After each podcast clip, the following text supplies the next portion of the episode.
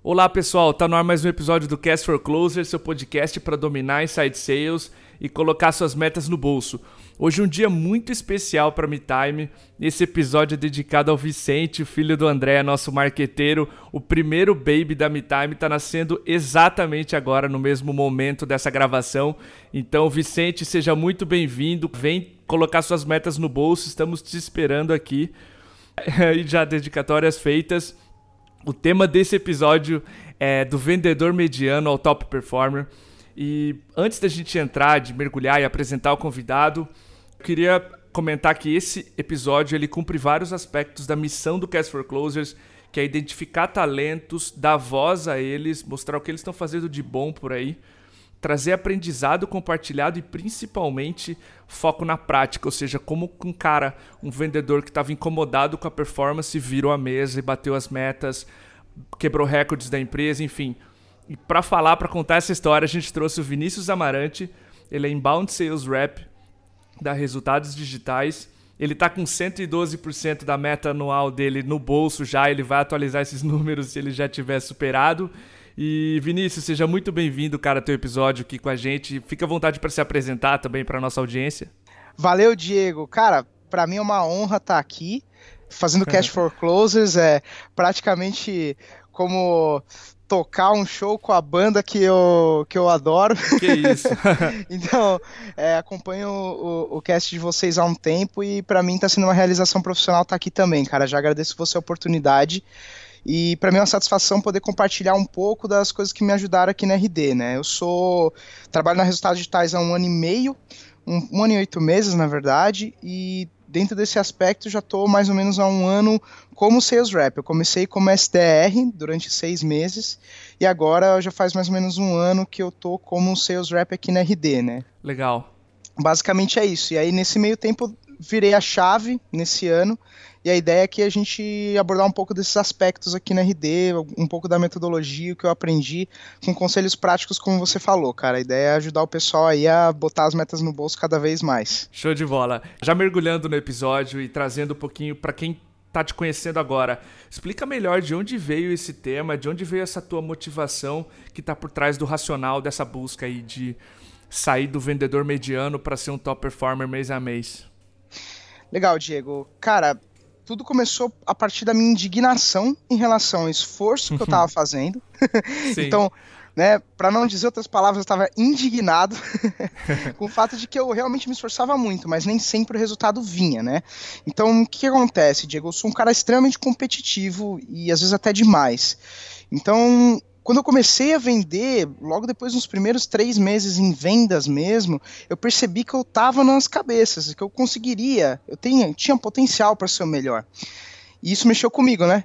Uhum. então você alcança, você olha o pódio e você vê que, cara, dá para chegar lá. Então o que que acontece? A partir disso, eu falei, não, então eu vou me dedicar ainda mais, vou entrar nos próximos três meses isso a gente está falando o, segundo quarter aí desse ano. Eu vou entrar nesses três meses para ser o melhor desse quarter. Esse aqui é o meu foco, eu vou entrar de cabeça. Cara, passou um mês, passou dois meses e eu não estava conseguindo atingir o resultado. Isso foi então é, entre março e abril, né? Janeiro, Legal. janeiro, fevereiro, março, abril, maio, né? Na verdade, abril e maio.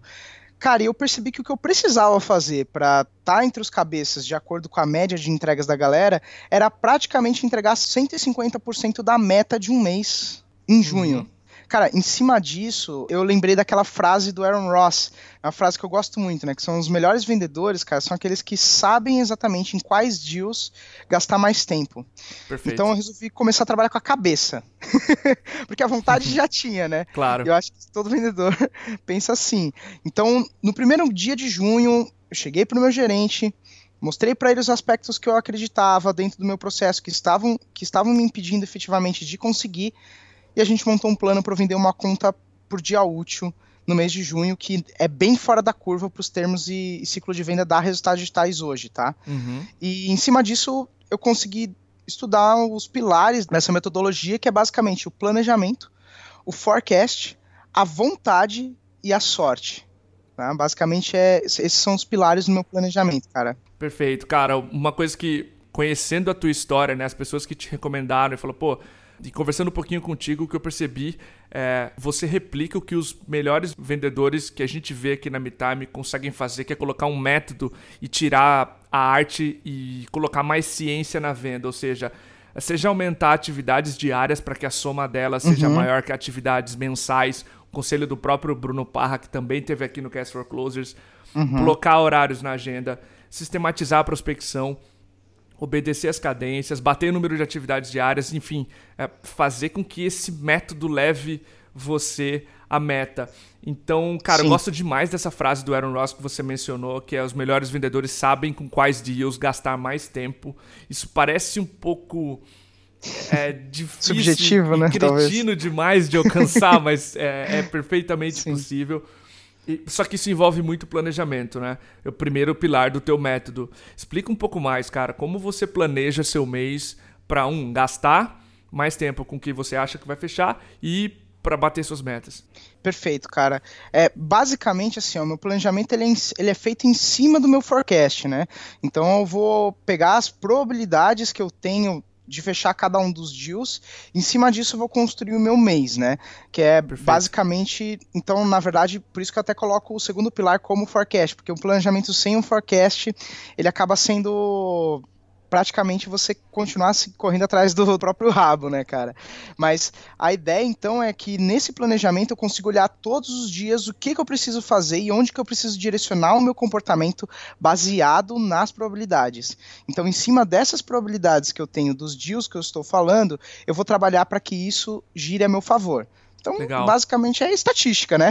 Qual é a probabilidade que eu tenho de fechar? A gente chega num número, em cima disso eu já vou analisar se naquela semana eu tenho, ou naquele dia, eu tenho o volume de deals que eu preciso trabalhar para provavelmente bater minha meta de acordo com a minha eficiência. Então, em cima disso, todos os dias eu drive meu comportamento. Então, qual que é a minha dica para quem está ouvindo em relação a planejamento, tá? Isso é super prático, acho que funciona para qualquer um, é mirar alto, cara. Se você planejar bater a meta, o mínimo que a empresa espera, que você precisa fazer como vendedor para manter seu emprego, é bater a meta. Então, na prática, se você faz um planejamento para que você pegue exatamente o volume que você precisa para bater a meta, se acontecer qualquer coisa errada, você não concorda, Diego? Que provavelmente você não vai bater? É, exatamente. Caiu. e, e chances são de que aconteça, certo? E é, cara, porque por mais que a gente tente dominar ao máximo, e, e, isso é importantíssimo, a gente vai falar disso mais na frente, mas, cara, por mais que seja importante você ter vontade de fazer as coisas acontecerem, na verdade a ideia, cara, é que se você trabalhar com uma abundância, mirando, por exemplo, por 150% da meta, que foi o que eu fiz em junho, por exemplo, daquele mês, na pior das hipóteses, entregou a meta que a empresa esperava. Perfeito. Porque você desde o primeiro dia estava trabalhando para bater muito mais que aquilo. Se alguma coisa der errada, você trabalhou com abundância ao longo do mês. Então, por exemplo, trazendo mais para a prática para um vendedor de inside sales que pode ter diversos ciclos de venda, diversos ticket médios. Pega a média do volume de vendas por semana que a equipe faz. Volume mesmo, número uhum. de contas que você fecha. Às vezes você pode ter uma meta atrelada a ticket, mas vamos entender um pouco mais o volume, né? Quanto mais ou menos de volume você precisa fechar por mês.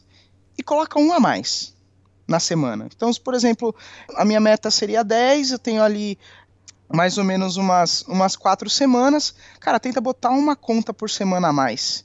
Em cima desse planejamento, você vai ver quantas oportunidades na minha eficiência eu preciso, ou seja, quantas empresas, quantos leads eu preciso falar num mês para fechar uma conta. E em cima disso, você automaticamente já está jogando para uma conta a mais por semana. Perfeito. Eu acho que nesse a, a, ideia em cima disso, Diego, é você trazer um mindset de abundância. Cara, vou receber o máximo de leads da SDR possível. Ou nunca vou ficar de bobeira, vou sempre estar tá pedindo indicação para os meus leads. É, eu seja que o cara fechou ou não fechou, sabe? Eu vou fazer um outbound, eu vou trabalhar em cima do máximo do que eu, como vendedor, posso fazer para aumentar as minhas probabilidades de bater um pouco mais da meta. Mas todo dia calculando. Porque se você faz esse planejamento e você consegue controlar dia a dia, você pode até chegar à conclusão de falar assim, putz, tenho deals demais no pipe, tenho deals demais agora, e eu preciso dar vazão para esses caras antes de começar a pegar. Estou no meu volume máximo. Uhum. Com esses deals, eu provavelmente bateria a minha meta que eu estabeleci. Então, é hora de eu parar um pouco, ver se eu não estou dando murro em ponta de faca, ver quem que realmente pode ir para frente ou ir para fora, e a partir disso rodar e abrir minha agenda de novo para pegar mais deals, né? Então, uhum. acho que é basicamente essa é, é, a ideia. Se você aumentar esse volume máximo de, de contas ou probabilidades possível, dificilmente você não vai bater a meta, cara. Difícil. Ótimo. Eu acho que tem algumas perguntas interessantes e práticas que o vendedor pode se fazer no começo do mês. E aí a gente orienta os nossos vendedores aqui a fazerem, que é quais deals, se eu perdesse, eu teria um péssimo mês, inevitavelmente. E aí, uhum. como é uhum. que esses deals estão interagindo comigo? Até fatores intangíveis, como o uso do produto, engajamento, velocidade de resposta dos e-mails. Uhum. Como é que está a temperatura desse deal? Uma coisa que você falou, qual a probabilidade de eu fechar deals nesse ticket, nessa vertical? Quem são os meus pares, meus colegas que fecham mais nessa vertical? Como é que eles podem me ajudar? Esse tipo de pergunta você elimina o happy ears, que eles chamam que é os ouvidos felizes, né? Que o vendedor uhum. O cliente está muito animado comigo durante a demo, ele tem alta uhum. probabilidade de fechar. E você sabe que se ele desliga Sim. a demo, ele tem um problema com a esposa, alguma coisa assim, a empolgação dele com o teu software vai cair. Então, você elimina fatores subjetivos né, e começa, claro, como você falou, a mirar um pouco mais do que a meta para trazer, no mínimo, a meta. Sim. Perfeito? Perfeito, cara, é isso mesmo. Acho que foi bem colocado o que você acabou de dizer. A ideia é a gente tirar o máximo possível do nosso feeling do processo e realmente saber, é, e acho que aí vem, entra muito além do forecast, quais são os critérios objetivos que ele me respondeu na call que vão me dizer efetivamente se esse cara tem uma probabilidade baixa, média, alta de fechar dentro daquele mês, né? Legal, ótimo. Já entrando nesse ponto, nesse gancho que você deixou agora, a gente entrevistou a Karen Serratini aqui também, da, da Resultados Digitais, e ela foi a primeira pessoa que esclareceu como funciona o forecast de vocês dentro da Resultados Digitais. E por uhum. coincidência ou não, esse é o seu segundo pilar desse seu método. Como você elabora o teu forecast do mês? Legal, cara. É basicamente a forma como eu elaboro o forecast do mês é em cima muito de perguntas de validação. Então, um dos primeiros pontos que eu percebi lá no começo do ano é que eu estava dando murros em ponta de faca, porque na prática eu não sabia exatamente o quanto que aquele cara estava disposto a fechar, se ele realmente ia conseguir fazer isso. Então eu sentei e pensei, como que eu posso fazer perguntas para esse cara no meu processo, na minha primeira call com ele, para eu, um, não sair da call sem objetivo, que a gente possa ajudar, que a minha empresa entrega para ele. Claro. Entender se esse objetivo é realmente uma prioridade. Logo, é, se ele tem dinheiro para pagar minha solução, caso ele queira começar. Quem toma a decisão e se ele pode pagar esse mês. Então, é em cima dessas das perguntas de validação que eu faço, em cima desses aspectos, que realmente me ajudam a montar o meu forecast. Então, por exemplo, a gente tem critérios aqui na resultados digitais, mas o que eu entendo com essas perguntas basicamente é o seguinte: por exemplo, Cara, esse aqui é um objetivo para você? Sim. Qual a sua prioridade de 0 a 10 para atingir esse objetivo? Opa. Agora vai dar uma uhum. escala racional. Claro. Se o cara me responder 5, peraí, então eu não encontrei o objetivo certo. Sim, ou o problema que dói mais, talvez. Ou um problema que doa mais. Então, pô, prioridade 10, perfeito. Quando que você quer efetivamente começar a fazer alguma coisa para atingir esse objetivo que é prioridade 10 para você? Esse mês? Essa semana? Pô, gerando valor e o cara entendendo que isso faz sentido, sempre no final do processo, claro, né, depois de perguntar quem são os decisores, essa é bem clara, né? quem além de você precisa olhar para um projeto como esse para aprovar, eu entro numa linha bem clara. E eu acho que assim, o vendedor não tem que ter medo, cara, porque isso é um negócio, Diego. Às vezes o cara tem medo de fazer a pergunta porque ele tem medo de ouvir a resposta. Sim, perguntas difíceis. Isso é, é complicado mesmo. É complicado, mas cara, você não ouvir uma pergunta difícil é o que efetivamente vai fazer a, a objeção do cara lá no final. Cara, quantas vezes um vendedor chega na última call, chega lá depois de várias horas de processo, o cara fala, putz, mas eu não tenho dinheiro para pagar. Peraí, errou. Errou, Se você, exatamente. Você fala, e é, é a frase do Aaron Ross, você falou três horas com um cara que já desde o começo não tinha dinheiro para pagar, peraí. Então, se você fez uma, um bom primeiro contato que gerou valor com esse cara, ou dependendo do processo, às vezes no segundo, né? A gente está falando com inside sales de vários, vários modelos de negócio e processos, mas a ideia é logo de cara você chegar para ele e falar, cara, beleza, isso aqui é um objetivo, é uma prioridade, você gostaria de resolver isso logo. E a pergunta para você é: se eu resolver esse teu problema e eu tiver um projeto de X mil reais por ano, como seria para você fazer um investimento desse? Hum. Massa, é, a gente faz a mesma pergunta aqui. Perfeito. E é isso, né, cara? Porque isso vai dar muita objeção. isso vai trazer objeções que você vai lidar com elas logo no primeiro momento, não no, lá no final. Perfeito. então, isso vai ajudar muito a qualificar. Pô, o cara disse: não, beleza, tenho dinheiro? Tá. Eu te apresentando uma solução, encaixando no teu fluxo de caixa. A gente consegue começar na próxima call? A gente já fecha negócio, assina contrato, faz o pagamento na próxima call? Legal. Nossa, Vinícius, mas como assim, cara? Não, não... Entende? Se o cara te demonstrar assim, explica, olha, a gente tem que entender o seu tempo. É, a, a a proposta que eu tenho versus o que você. O, o, dia que você vai fechar, eu posso trabalhar. Então, é sempre bom justificar se o cara se sentir meio assim, mas pergunta pro cara, cara, dá para pagar esse mês se você gostar da minha solução? Qual mal que vai fazer, né? Se falar que Sim. dá.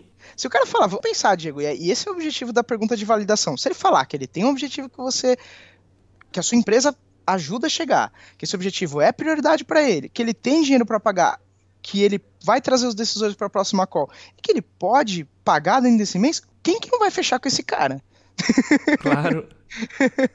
Só se acontecer uma série de outras coisas que dá para acontecer, mas a chance desse cara já entra como para mim 50%, se ele for o decisor. Então, essas perguntas de validação que a gente fez aqui, elas são na prática, acho que isso é legal, depois você ouvir ou, ou ver o que está descrito ali, para o pessoal que tá, vai acompanhar aqui essa call, justamente nessa, nessa linha aqui, Diego. Pega essas perguntas e entenda como que você pode fazer isso para o teu modelo de negócio, para o teu produto, mas descubra já logo de cara se o cara efetivamente está interessado, se ele está engajado e se ele tem dinheiro para pagar. E aí, em cima disso, a gente monta o forecast. E aí, em cima disso, eu tenho um forecast real de um cara que tem dinheiro para pagar dentro desse mês. Ele vai me dizer, de repente, se é na semana 1, se é na semana 2, se é na semana 3. E aí eu calculo minhas probabilidades daquela semana versus a probabilidade do mês. Qual é a semana que eu vou. Eu preciso trabalhar mais, né?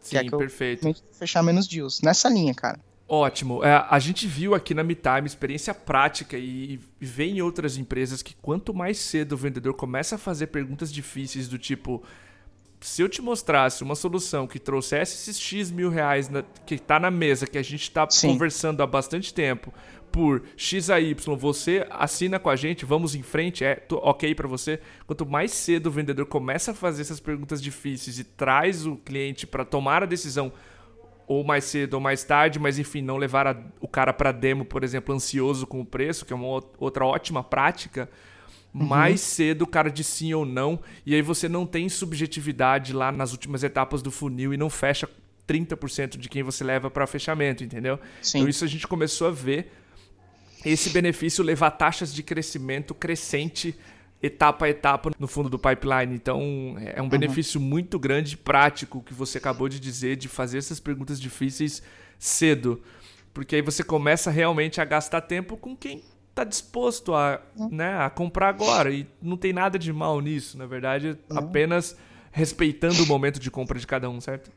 Sim, e, e, o que, que, é interessante, tá, Diego? Quando a gente está começando no Brasil com inside sales, a maior parte das empresas, pessoas que a gente vai falar, dependendo do que você vende, nunca viveu um processo de venda consultiva. Então, pode ser que o cara efetivamente ele sinta um pouco, é, mesmo você tendo gerado valor, um pouco assim invadido com uma pergunta como essa. Normal. Uma dica para você: relaxa, respira e explica para o cara por que, que você está fazendo uma pergunta como essa. Porque no fim das contas, Diego, se o cara chega para você e fala assim: Vinícius, você pode me apresentar a solução da vida da minha empresa, que eu não tenho possibilidade nenhuma de fechar esse mês por XYZ, e esse XYZ faz sentido, não é uma objeção? Beleza, conversamos mês que vem. Um abraço. Aham, uhum. e vida segue. a vida segue. Mês que vem eu vou te dar um follow-up. E aí a gente vai entender como tá a situação. Mas, pô, quantas vezes você chega assim como vendedor e bate, bate, bate, bate, faz call, faz call, faz call, o cara chega e fala assim, putz, mas velho, zero possibilidade. Você fechou três horas com o cara que você poderia ter feito com outras pessoas, outras empresas e gerado negócios para você botar da meta no bolso. né? Ótimo. E tem um pilar que você menciona, que é vontade, é um pouco da energia que tu traz para essa call, para esse episódio, e que parece contraditório, já que se você perguntar para 10 reps se eles querem bater a meta, se eles têm a vontade de bater a meta, eu acho que os 10 vão falar sim, eu tenho vontade de trazer. Detalha pra gente o que, que você quer dizer com vontade, o terceiro pilar, e como você traz a vontade, como ela afeta a sua performance. Perfeito, Diego. Eu adoro esses dois últimos pilares porque. São polêmicos. É, é, são polêmicos, é o terror de qualquer pessoa que é data-driven, mas a ideia, cara, é que a gente trabalha com seres humanos aqui, a gente tem fatores subjetivos dentro desse processo, a gente não pode excluir isso. Mas quando eu falo, digo, de vontade, é, na verdade, é a questão da motivação individual, cara. Porque para fazer tudo isso, não é fácil. Trabalhar com vendas não é fácil. É ouvir não o dia inteiro, é quebra de expectativa, é um sim ou não que vai levar você para ter muito dinheiro naquele mês, ou uma promoção, ou a sua demissão. Então é uma inteligência emocional que o cara precisa. Mas o que, que eu falo em relação à vontade? É motivação individual. É, então, o que, que acontece? Você tem que estar tá bem claro do seu porquê. Por que, que você está tá vendendo? Você quer ser top performer? Qual que é o seu porquê de vir para cá todo dia e fazer isso aqui? Legal isso. Porque, cara, é, na prática você tem que abrir mão de muita coisa para estar tá aqui e para ser um top performer. Pô, pensa em Ayrton Senna, cara. Você é um cara. E, e essa é a minha dica para vocês também, acho muito legal. Pega um ídolo, um cara que você idolatra e fala, putz, esse cara é foda, não precisa necessariamente ser um vendedor. E veja qual é o comportamento desse cara. Pô, pensa em Ayrton Senna, quantas coisas ele efetivamente abria a mão. Ele inventou muitas coisas dentro do, do, do processo, mas porque ele amava o que ele fazia, ele tinha um porquê. Então, na prática, cara, não é só querer, né? É ter o desejo real e ter um objetivo maior atrelado a isso. Porra, eu quero ser um top performer, eu quero ser um vendedor, por quê? Através disso eu vou conseguir tal e tal objetivo na minha carreira. Se você ficar preso só na operação, não adianta falar que você quer bater meta. Porque bater Perfeito. meta mês, extrapolar, precisa de um quero ir além. E esse é o meu quesito vontade dentro desse processo. Legal, cara. Para mim, o, o que você comentou assim bate muito com o critério de resiliência. É um dos seis critérios que o Mark Robert avalia os vendedores dele, ou avaliava, no caso, quando estava na HubSpot, que eu acho sensacional você trabalhar numa, numa profissão onde 70%, se você for bom, é não. Então, é, é uma profissão é, entre aspas, assim, ingrata e você precisa dessa motivação. Eu, sou, eu pessoalmente sou fã do Senna. Eu assisti aquele documentário dele e a forma como ele se preparava para as corridas e a forma como ele dizia, o Prost não vai chegar em mim porque ele não treina o quanto eu treino, ele não pensa simplesmente nesse assunto como quanto eu uhum. penso, uhum. é, é, fantástico. Então, essa resiliência somada à vontade de estar preparado, realmente, para mim, é, é fundamental para trazer essa performance acima da média. E, cara, um Sim. dos pilares que eu, que eu mais gostei também pela polêmica é o sorte, é o quarto pilar. É, qual que é o papel dela e como é que você acredita que o vendedor pode se preparar melhor para que essas condições o favoreçam? Ou, enfim, se a gente puder chamar de sorte também. Sim, a questão da sorte, quando eu coloco aqui, na verdade ela, é um elemento importante no momento onde você vai extrapolar a meta mesmo, tá? É, onde você vai efetivamente sair da média, porque assim, ó, bater a meta todo mês não é contar com a sorte. A gente está falando até agora porque a gente quer tirar a sorte do processo. Claro. Mas dificilmente você, ao longo de um longo prazo, por um, um ano, dois anos, você vai conseguir manter uma média sem ter um ou dois meses que você bateu muito além da meta. Então, quando você tem esse, esse processo bem redondinho, a sorte vai ajudar você a extrapolar a meta e isso vai garantir que você tenha uma gordura, pensando no longo prazo, para os meses mais difíceis. Então, essa é a ideia da sorte, né? Que eu coloco ali, para a gente conseguir pensar que ela existe, cara. Vai ter aquele deal que vai ligar para você e, putz, vai fechar na hora. É, vai ter aquele cara que voltou e a gente duvida sempre que o cara vai voltar, o cara volta. Então, isso acontece todo mês. Mas a ideia é que se você tem tudo redondinho e consegue manter uma consistência de sempre, tipo, tá muito próximo da sua meta todo mês, cara, ou batendo ela todo mês, cara, essa gordurinha aí vai ser muito boa no mês que, putz, você tava mal, que seu psicológico tava ruim, você bateu, deu um murro em ponta de faca e ficou um pouquinho atrás, sabe? Eu acho Perfeito. que é nessa linha da, da, sorte. E acho que, só para complementar também uma coisa que tem a ver com a vontade e com a sorte, e que o Ayrton Senna usava muito, que para mim é extremamente importante, que é o fato de da Extreme Ownership, né, cara? Eu sou o principal responsável, se não o único responsável pela minha meta, né? O marketing, né, SDR, né? Ninguém. Quanto mais eu estar tá o tempo todo pensando como eu posso aumentar as minhas probabilidades de fazer isso acontecer, sorte, vontade, tudo isso vai estar tá trabalhando a nosso favor. Mas tem que se colocar como, ai, mas o, o SDR não vem, não me manda um lead torto bom português, a gente já sabe, né? Então, não importa. O que a gente precisa fazer é tomar senso de responsabilidade e de saber que a meta é nossa.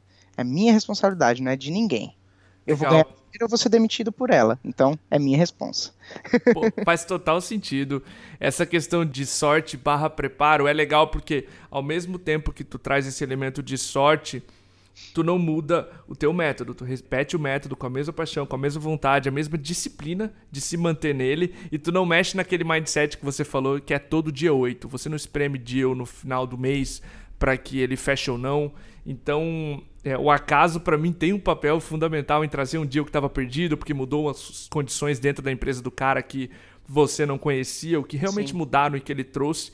Mas para mim, a disciplina em se manter dentro do método favorece o ambiente para que, se eu chegar, ele fecha com mais rapidez. E aí uhum. parece sorte, mas é uma questão de muito preparo seu e de adaptar as condições, certo? Bem isso, concorda, assina embaixo, pode botar aí. Massa, cara. Pra gente finalizar, Vini, que tipo de leitura o material você recomenda para quem tá ouvindo agora e quer deixar de ser um vendedor mediano e quer passar a ser um top performer? Cast for Closers. Valeu, Jabá. É verdade. É, a newsletter de vocês também é muito boa e eu não falo isso só porque eu tô aqui, não, tá? Eu acho que o ideal é a gente sempre ter várias fontes que falam sobre vendas. Então, blogs, o máximo de newsletter que você puder é, assinar o possível. Não acho que é leitura específica, mas a gente tendo informações o dia inteiro e filtrando realmente quais são as fontes que valem a pena, a gente com o tempo vai tendo alguns, algumas fontes ali mais, é, vamos dizer, preciosas. Então, eu diria já de cara, se alguém está ouvindo não tem a newsletter de vocês, é legal que vocês fazem um apanhado massa. Eu também acho que vale bastante a pena o vídeo, tá, do Jocko Willing, eu posso mandar o link aí para você compartilhar com o pessoal da TEDx, tá? Legal. Ele é um militar e ele fala da Extreme Ownership. É um vídeo de 15 minutos. É muito legal, assim, para complementar isso que a gente está falando do negócio de eu sou responsável por isso. Quanto mais responsável a gente se colocar, mais fácil é da gente fazer com que o acaso trabalhe a nosso favor. Esse vídeo é muito legal sobre isso também. Legal, a gente deixa esse vídeo no link da descrição do podcast também para você que quer ouvir e quer ver esse vídeo tá? E Vini, muito obrigado, cara, pelo teu tempo, por dedicar é, esse precioso tempo aí de, de um vendedor que precisa bater meta, ainda mais uma empresa com resultados digitais. Te agradeço bastante a participação, tua disposição em estar com a gente aqui, ensinar um pouquinho desse método que você mesmo desenvolveu e dessas características que você está trazendo para a tua venda. E, cara, te desejo um ótimo Q4 aí, fica à vontade para voltar mais vezes. Valeu, Diego. Para mim é um prazer poder compartilhar esse conhecimento, ajudar a galera a botar a meta no bolso aí de novo e poder estar tá, uhum. tá conversando aí com vocês. Sempre que quiser, tô aqui para ajudar. Show Valeu? de bola. Valeu. Um abraço, um abraço, pessoal. Tchau, tchau. Até a próxima. Tchau.